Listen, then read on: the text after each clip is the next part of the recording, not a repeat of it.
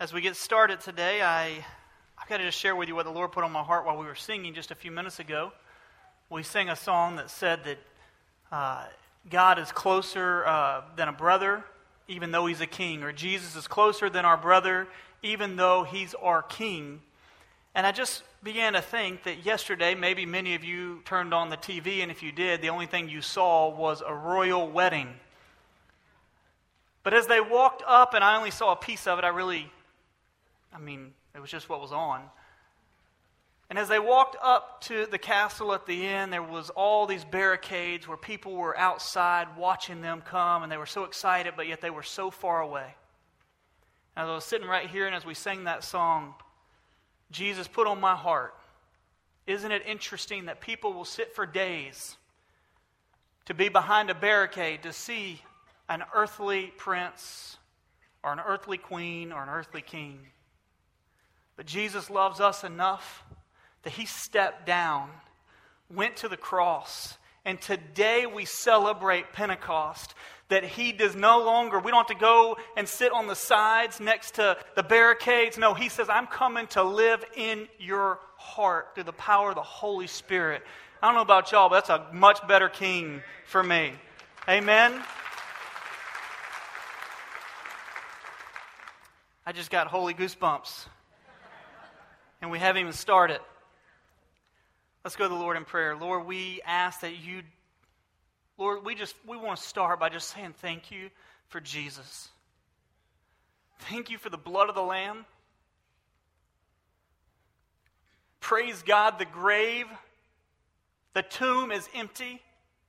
And today, what happens in this place is by the power of the living God. Lord, I pray that the preaching and teaching today are not in persuasive words of wisdom but Lord, on the power of Christ and Christ alone, so that our faith would rest in you. Lord, we love you. We praise you. Empty me. And just let the power of God, the breath of God, go forth. For it's in your name. Amen. You know, sometimes people ask me, David, how, how do you prepare a message? And I can tell you several different ways how I prepare a message.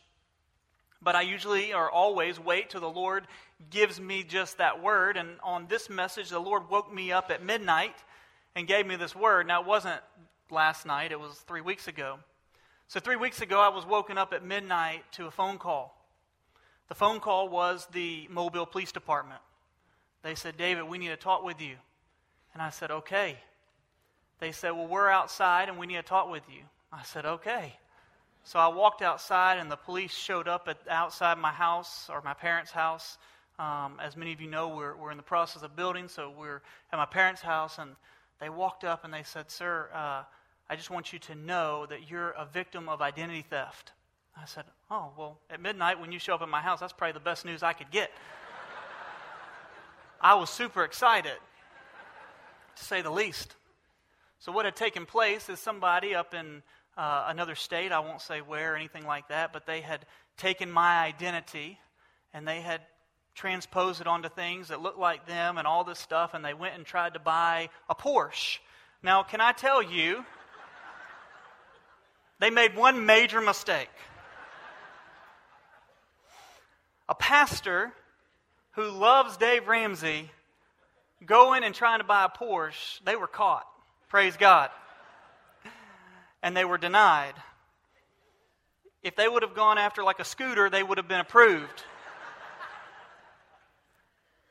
But three weeks ago, I was I started the journey of repairing my identity, so to say. And the Lord took me on a journey.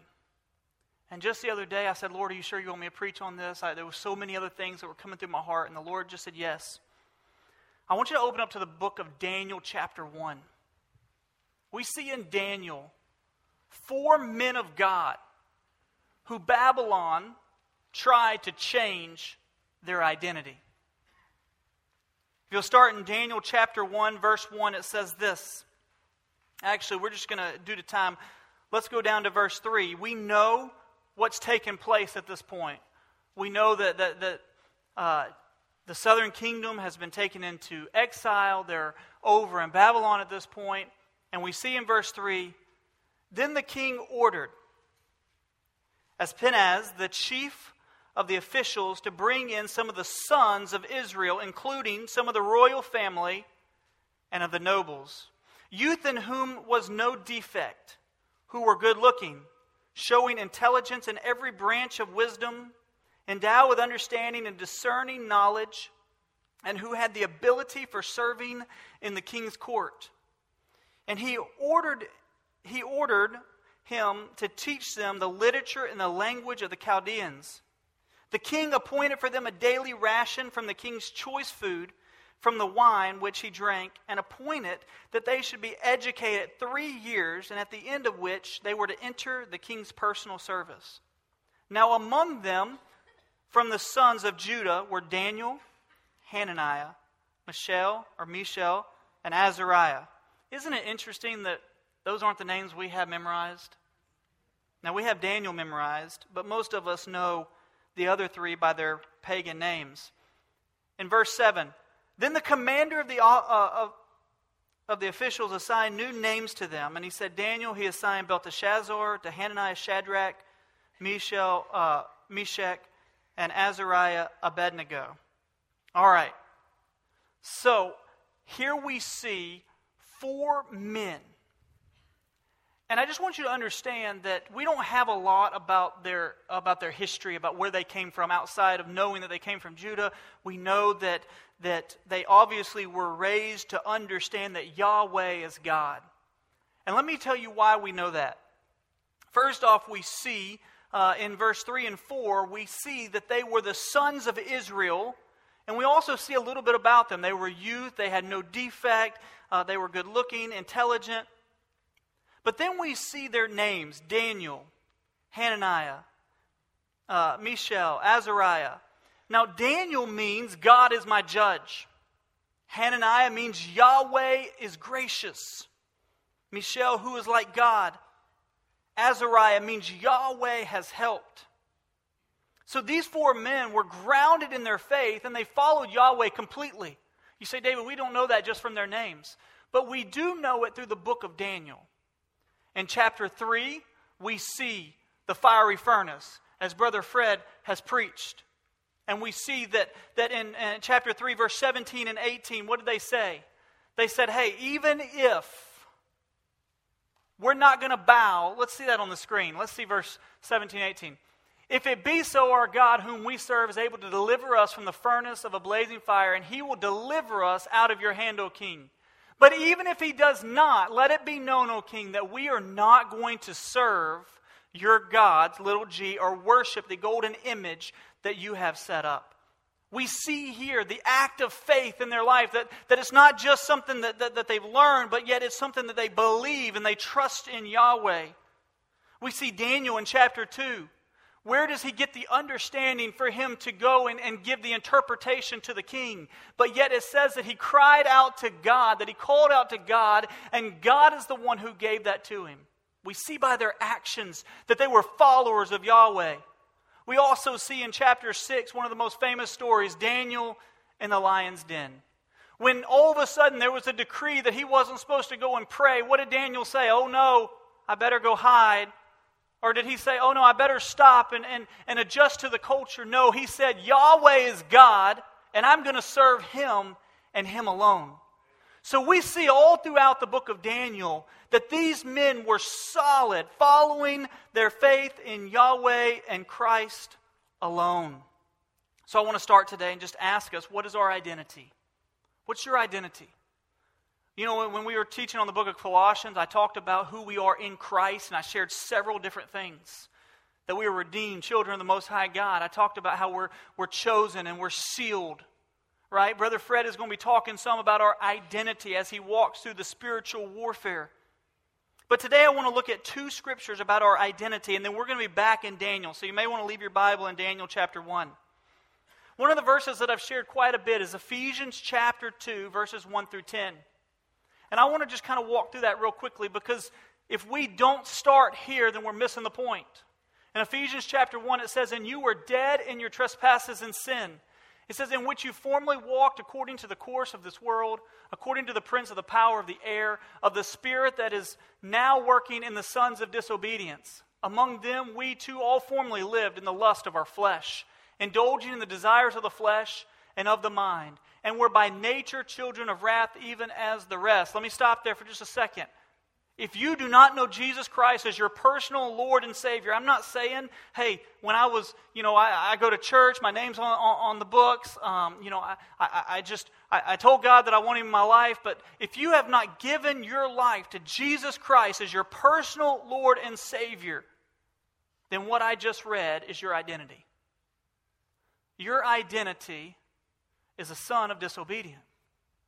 Hey, I didn't tell you that. The scriptures did. And so was I until the point that I fell on my face and repented before a holy God. And I said, Lord, save me because of what took place on the cross.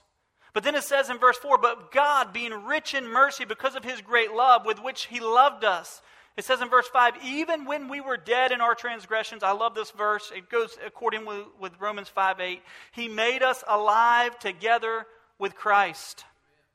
By grace you have been saved, and raised up with him and seated us with him in heavenly places in Christ Jesus. That's our identity. So that in the age to come he might show the surpassing richness or riches of his grace and kindness towards us in Christ Jesus. For by grace you have been saved through faith, and that not of yourself. It is a gift of God. That's our identity. When you accept Jesus Christ as your Lord and Savior, you are now alive in Christ. You're no longer dead, but alive. You've been crossed over from death to life. And so here we see that our identity is now alive, seated with Christ in heavenly places. In Romans chapter 8, 12 through 17, it says this So then, brethren, we are under obligation not to the flesh to live according to the flesh. For if you are living according to the flesh, you must die. But if by the Spirit you are putting to death the deeds of the body, you will live. For all who are being led by the Spirit of God, look at this, these are the sons of God. Verse 15 it says, it says, For you have not received a spirit of slavery leading to fear again, but you have received a spirit of adoption as sons, by which we cry out, Abba, Father. The Spirit Himself testified with our spirit that we are children of God. And if children, heirs also, heirs of God, and fellow heirs with Christ, if indeed we suffer with Him, so that we may also be glorified with Him. You want to know what your identity is as a believer in Christ? You're a child of God. That comes with major, major benefits. Think about the power of the Holy Spirit that dwells inside of us. We can stand firm as Brother Fred is teaching on Wednesday nights. And if you're not there, I challenge you to be here on Wednesday nights. We can stand firm. Why? Because of the power of God as we submit to Him. We are a child of God. And just like the four in Daniel 1, we are believers and our identity is in Christ, but we find ourselves, just like those in Daniel, in a foreign country. See, Daniel and them are now in exile, they're now in Babylon. And so here we see them in a foreign country, so also are we in a foreign country. 1 Peter chapter 2 verse 11 and when I say we let me just be specific. Those who are bond servants of the most high God. I don't even like to use the word Christian anymore because it's so diluted. People call themselves Christians all day long but yet their life looks like the world. If you are a bond servant of Christ that you've given your life to Christ then we are foreigners in this land. It says in 1 Peter 2:11 it says beloved I urge you as aliens now, the word alien there is not talking about some extra whatever creature out there.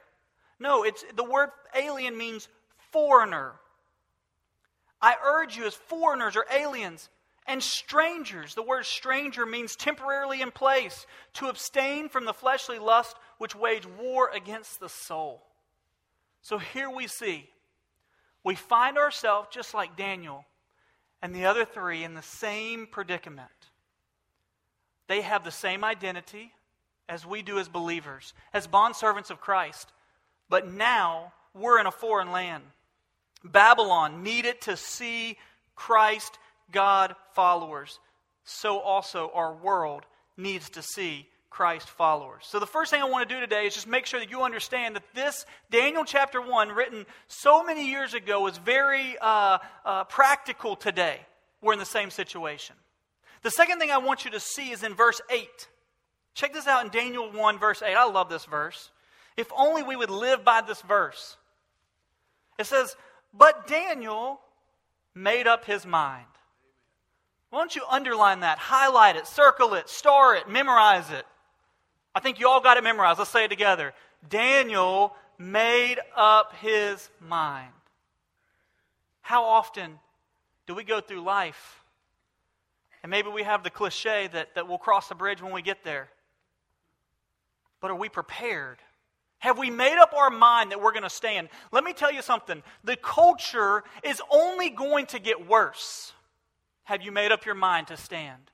When the culture tells you that this is not the accurate word of God or there's pieces of it that need to be removed, have you made up your mind that this is the truth and the only truth, that it will stand forever?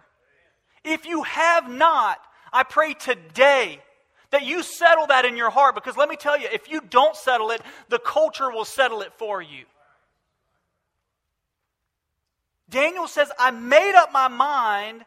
He says, I made up my mind that he would not defile himself with the king's choice food or with the wine which he drank. Now, I love this. Look at the next words. So he sought permission. It doesn't say he sought permission and then he made up his mind. It doesn't say, you know, let me go, let me go find out if it's going to be okay with, with the Babylonian culture. Let me go make sure now I'm in a foreign land. Let me go check and see how, how they do things around here. No, he said, I made up my mind, then I'm going to go ask for permission. Which means if they would not have yielded him permission, he still would not have defiled himself with the kingly food. Have we made up our mind? Praise God in verse 9. It says, Now God granted Daniel favor and compassion in the sight of the commander of the officials. Have you made up your mind to stand? Let's look at two just kind of uh, moments in the Old Testament where we see this decision. In Joshua chapter 24, verses 14 and 15, it says this Now therefore, fear the Lord and serve him uh, in sincerity and truth and put away the gods, little g's, which your father served beyond the river and in Egypt, and serve the Lord, capital L. If it is disagreeable in your sight to serve the Lord, choose for yourself today whom you will serve. Whether the little g gods which your father served, which is beyond the river, or the gods of the Amorites in the land you are living. Then we see his response. But as for me and my house, we will serve the Lord. Now, I love Israel's response after that. Israel gives a response in verse 16, 17, and 18, and they say, We're going to follow the Lord. It says, The people answered and said, Far be it from us that we should forsake the Lord to serve other gods.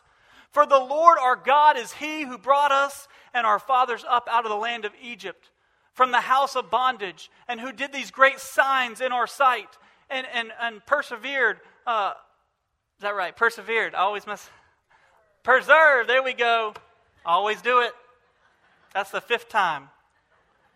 Preserved us through the valley, or preserved us all the way in which we went, and among all the people through whom we passed. So we see their response. They say, hey, we're going to follow the Lord. We see another response of this in, uh, with Elijah in 1 Kings 18 20 through 21. And we see in this verse that, that we know that, that all these prophets were coming together and they were doing both. And, and he said, Hey, listen, today, today at Mount Carmel, let's go to verse 21. It says this. It says in verse 21 Elijah came near to all the people and said, How long will you hesitate between two opinions? If the Lord is God, follow him, but if Baal, follow him. But the people did not answer him a word. Let me ask you a question have you made up your mind? Or do you simply try to blend in the culture and the church? I have a feeling, and I wouldn't say a feeling, I see it every day, that the church looks just like the culture. People all over this nation call themselves Christians, but yet there has been no change in their heart. Choose this day whom you will serve. Make up your mind, as Daniel said. Is this the true Word of God? No errors in it. And if so, then I pray that you will stand accordingly. If you disagree that this is not the Word of God, then you're calling Jesus a liar. You can't sit there and say, I'm a believer in Jesus Christ, but I'm only going to take half of what he says. And that's what our world has done. I'm reminded of a guy who was being baptized. This happened about four years ago in a foreign country. I won't say which one. And the pastor said before they baptized him in, in, a, in a river because they didn't have, you know, if they would have had a place like this, it probably wouldn't be there long because of all the, the, the war and hostility that's going on. And they were baptizing this guy in the river. And the pastor looked at him and said, Do you realize that this will cost you your life? See, here it's very easy. But in this country, literally, his life was now threatened. And the pastor said, Do you realize that this will cost you your life? What he was saying was, Choose today whom you're going to serve. And the guy stood up and said, Bring it on. I'm ready to go. Is that our response? Bring it on. We're ready to go. Now, the third thing I want you to see is that Babylon tried to change their identity. Look at verse 7. The commander of the officials assigned new names to them. To Daniel, Belteshazzar. You know what Belteshazzar means? It means Bel protects the king. Wait, hang on. Like, his name meant God is my judge. But all of a sudden, they're saying, no, we're going to change your name, and it means Bel will protect the king. Abednego, which all of us may remember, may cite it as Abednego. That's not what it is. It's Abednego means servant of Nebo. Nebo is the God of wisdom. All of a sudden, the culture of Babylon is beginning to try to change their name. What else did they do? They began to teach them. If you go back to verse 5, it says the king appointed them uh, daily rations of food. And, and not only that, what did he do? Educate them for three years. And during that time, they were teaching them, if you go back to verse 4, the literature and the language of the Chaldean, Chaldeans. So here we see these men of God that they're trying to change their name, their identity. They want them to look and talk just like the pagan people. But they wouldn't have it. They wouldn't have it. We see in chapter 1 that they didn't give in, and God blessed them mightily. What took place because they uh, didn't take of the king's rations? It says at the end of chapter 1 that they were 10 times wiser. They looked even better. It says in verse 20, it says, As for every matter of wisdom and understanding about which the king consulted them, he found in them 10 times better than the magicians and the conjurers who were in all his realm. Ten times better. God blesses them because though the culture tried to change their identity, they stood firm. Why? Because they had their mind made up. Now, how does, how often does the church look more like the world? Now, when I say that, many of us are thinking, man, yes, in style, there's a lot of things we do that looks like the world. You may be thinking in your mind different styles that, that different bodies of, of believers use on Sunday morning. But let me just say this. When I ask you how often does the church look more like the world, the word church is talking about you and I. I'm not asking about the styles on a Sunday morning. I'm asking the question how often do we let our identity look more like the world than like our identity in Christ? Here they had the opportunity, but they stood firm.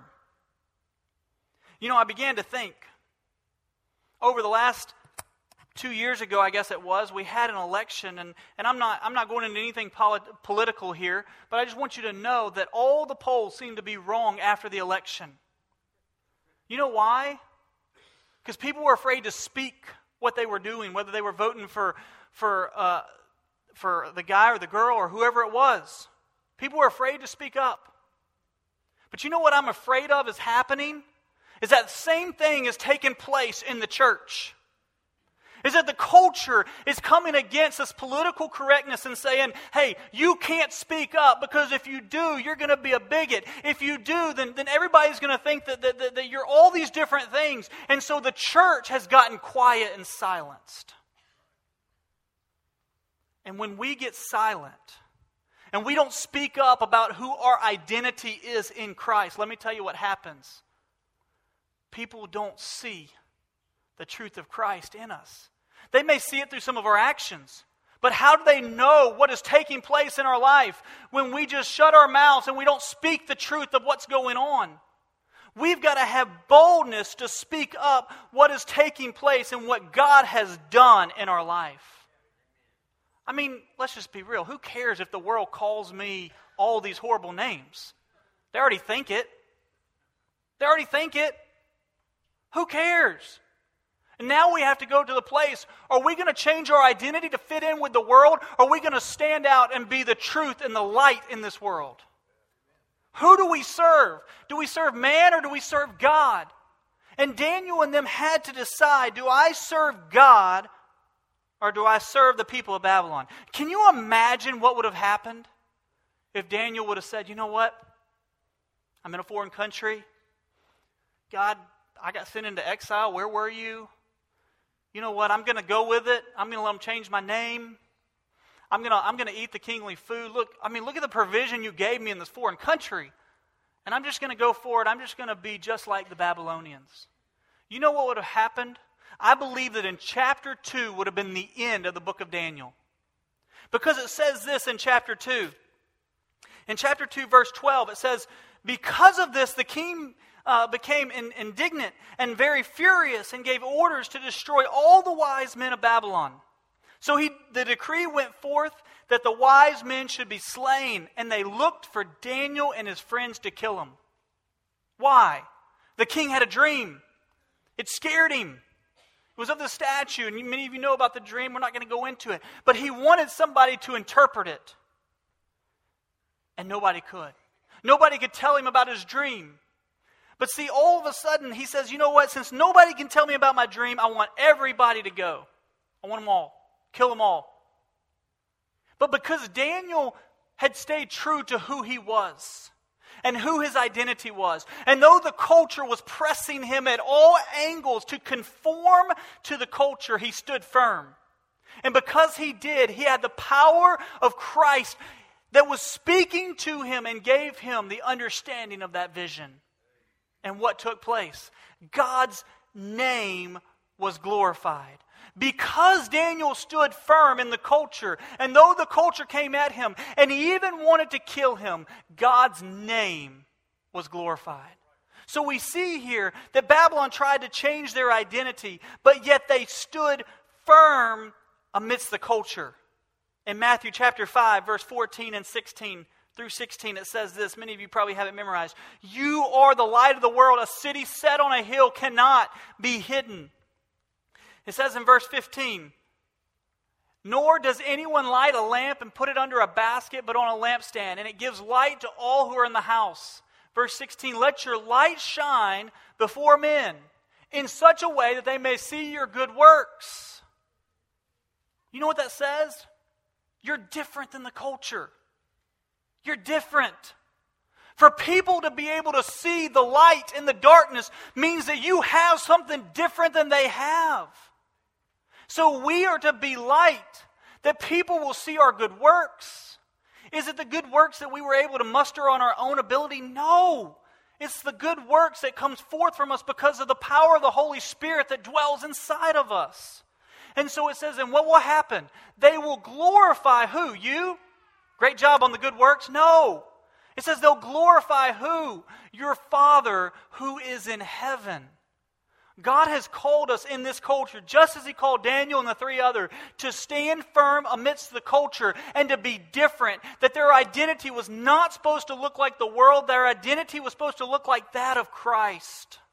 And because of that, their light, their, their good works shine. And what happens is people will bring glory to the name of Jesus. How? How will God get glorified? Because when people see the truth in us, what happens? Salvation. People's lives are changed. They begin to see what's going on in your life and they want to know what is it, what's different about you.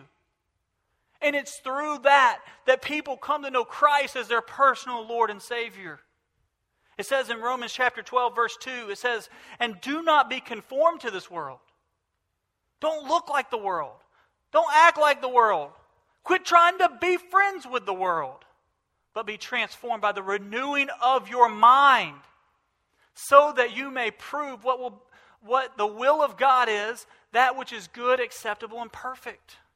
We've talked about several times what the will of God is, and I believe, down to the simplest form, is that the will of God is to bring glory to the name of Jesus.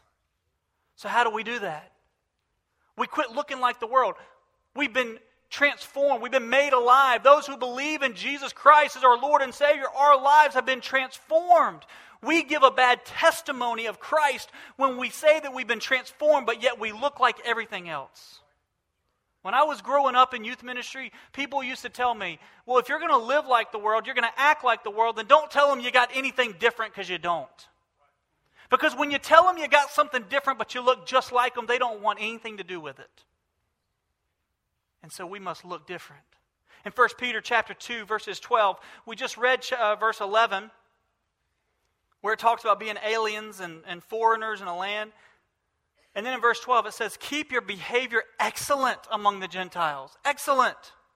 Your behavior should be different among the foreigners, among the people. So that in the things in which they slander you as evildoers, check this out, they may, because of your good deeds, as they observe them, glorify God in the day of visitation. What does that say right there? Hey, they're going to slander you as evildoers. They're going to call you all these names. Why? Because they want to shut you up, because if they can shut you up, then they can live in the darkness and be comfortable. The darkness is uncomfortable with the light. And so they're going to do everything they can to stop you from speaking. And you know what that should do? It should make you speak even more.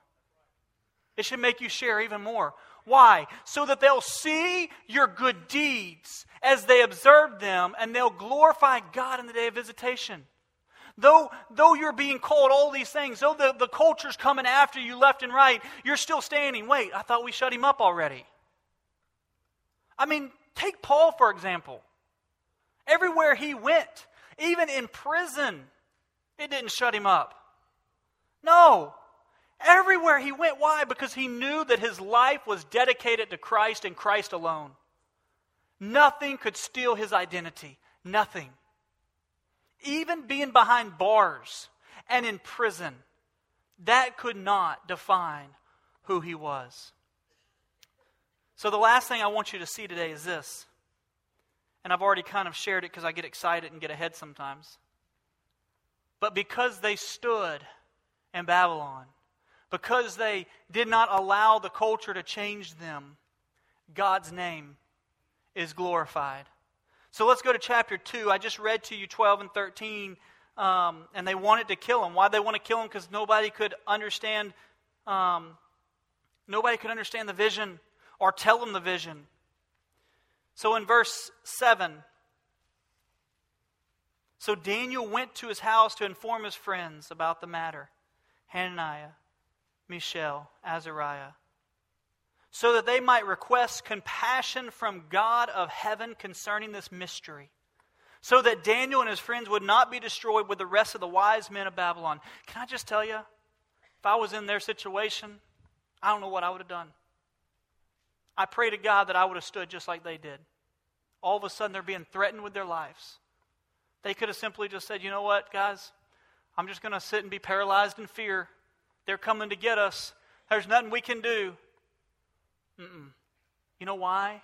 I believe that it goes all the way back to what their parents instilled in them because it goes all the way back to, to the Old Testament where it said, hide the word on their heart, to write it on their heart, write it on their minds. What was he telling them? The provision of God all throughout the escape from Egypt and all throughout the wilderness and all throughout how God provided, God provided, God provided, God provided. And so here they are, they're faced with life and death. They're about to, to, to basically be killed. And Daniel says, Hold up, y'all didn't even give me a chance to talk to the one true God. He's like, No, uh, give us a moment and let us talk to the one true God. I mean, of course, when you talk to all these false gods, you're going to get a lot of false answers. He's like, let me go talk to the one true God. In verse 19, then the mystery was revealed to Daniel in a night vision, and Daniel blessed the God of heaven. Whew. This is some strong stuff right here. Daniel said, Let the name of God be blessed forever and ever. For wisdom and power belongs to him. Oh, Daniel knew who he was standing firm with when he said, No, I'm not going to take on that name. No, I'm not going to eat that stuff. I know who I'm standing with. For wisdom and power belongs to him. You think Daniel realized that, the, that, that God knows the number of our days? And that though he put a decree out to kill them all, that he couldn't take them without it going first before God, he was standing in boldness. In his humility, the power of God gave him just incredible boldness. In verse 21, it is he who changes the times and epochs. He removes kings and establishes kings. He gives wisdom to wise men and knowledge to men of understanding. It is He who reveals the profound and hidden things. He knows what is in the darkness, and the light dwells within Him. To you, O God of my fathers, I give thanks and praise, for you have given me wisdom and power. Even now, you have made known to me what we requested of you, for you have made known to us the king's matter. Whew. Is that how we pray when God answers? When God shows us something in our life, is that how we thank Him? Man, you're the King of Kings, God praise your holy name because power and wisdom comes from you and you alone. The culture's coming at me at every turn, God. They're trying to kill me. But wisdom and power comes from you. You allow kings to rise and kings to fall. Nothing, nothing goes without you understanding or knowing what's taking place. You know, that right there, if you would just believe that, if you would truly believe that nothing can happen outside of God's hand, that would remove a whole lot of fear in our life, wouldn't it? You know, one of the reasons some people get fearful when they get on an airplane is because they lose all control. You know, you're sitting in the back of an airplane and they lock the door now. They didn't do that previous to 9 11, but now they lock the door. And you're like, I don't know that guy in front or that lady. I don't know who's driving this airplane. And all of a sudden their minds start saying, I'm out of control. I don't have control. I don't have control. God's called us to give Him all control of our life. And so God's in control. And so He speaks to them and gives them that understanding. And then I want you to flip over to verse 46. And 47, it says this Daniel goes and he says, Hey, let me talk to the king. I did not accept the things of Babylon. I didn't let them put take my identity and, and make it look like the world. I stood firm with, with God and God alone. And so the power of God has spoken to me. Then the king Nebuchadnezzar fell on his face and he did homage to Daniel and he gave orders to present to him an offering and a fragrant and an incense, fragrant incense. The king answered Daniel and said, Surely your God is a God of gods and a Lord of kings. Here he is, the revealer of mysteries. Surely your God is the God of gods. They would have never, that, that, that portion of Scripture would not have been in there if Daniel would not have stood firm when the culture tried to change his identity. If the culture would have changed his identity, those verses would not have taken place. So you say, David, why do we stand in the midst of this culture? Why do we stand when people are just coming after us left and right and saying that we're so wrong and this and that? And, and I can't believe that you wouldn't just love all these different things and, and all this stuff. Why do we stand? Because the only way for people to understand the truth is through this right here. And if we sit there and say this is not truth, then what truth do we have? Shifting sand? I don't want to serve a God who has to change his ways according to the culture. That's the last thing I want to do. And let me just tell you if your views are based on the cultural norms, then tomorrow you'll believe something different. I've seen it. I've only been alive 33 years. And I've seen it over and over. You know why? Because the culture will never be satisfied.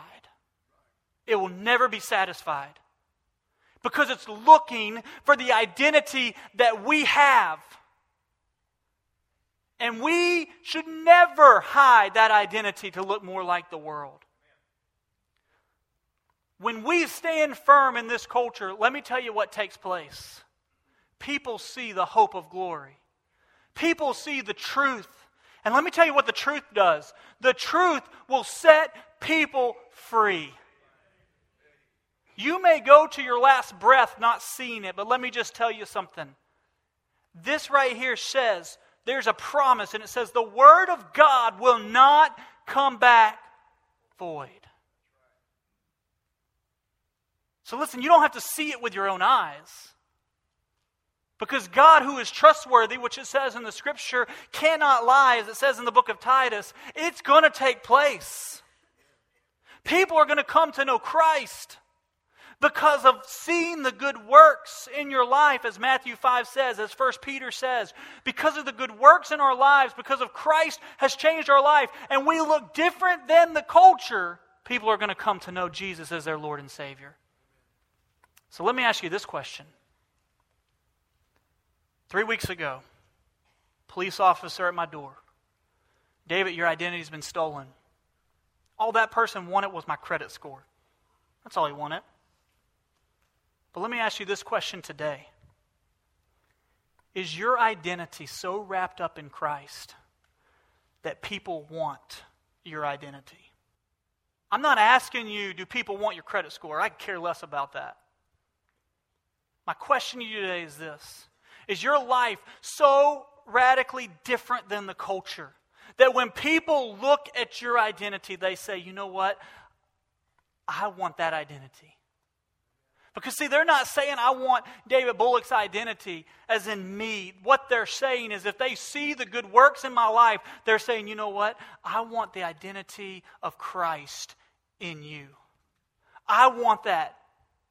So, my question to you today is this When the culture continues to try to change your identity to look more and more like the world, and denominations are selling out left and right to the culture, the question is this Will you stand just like Daniel? Will you stand? Will you give God the glory? And do you have an identity that people long for?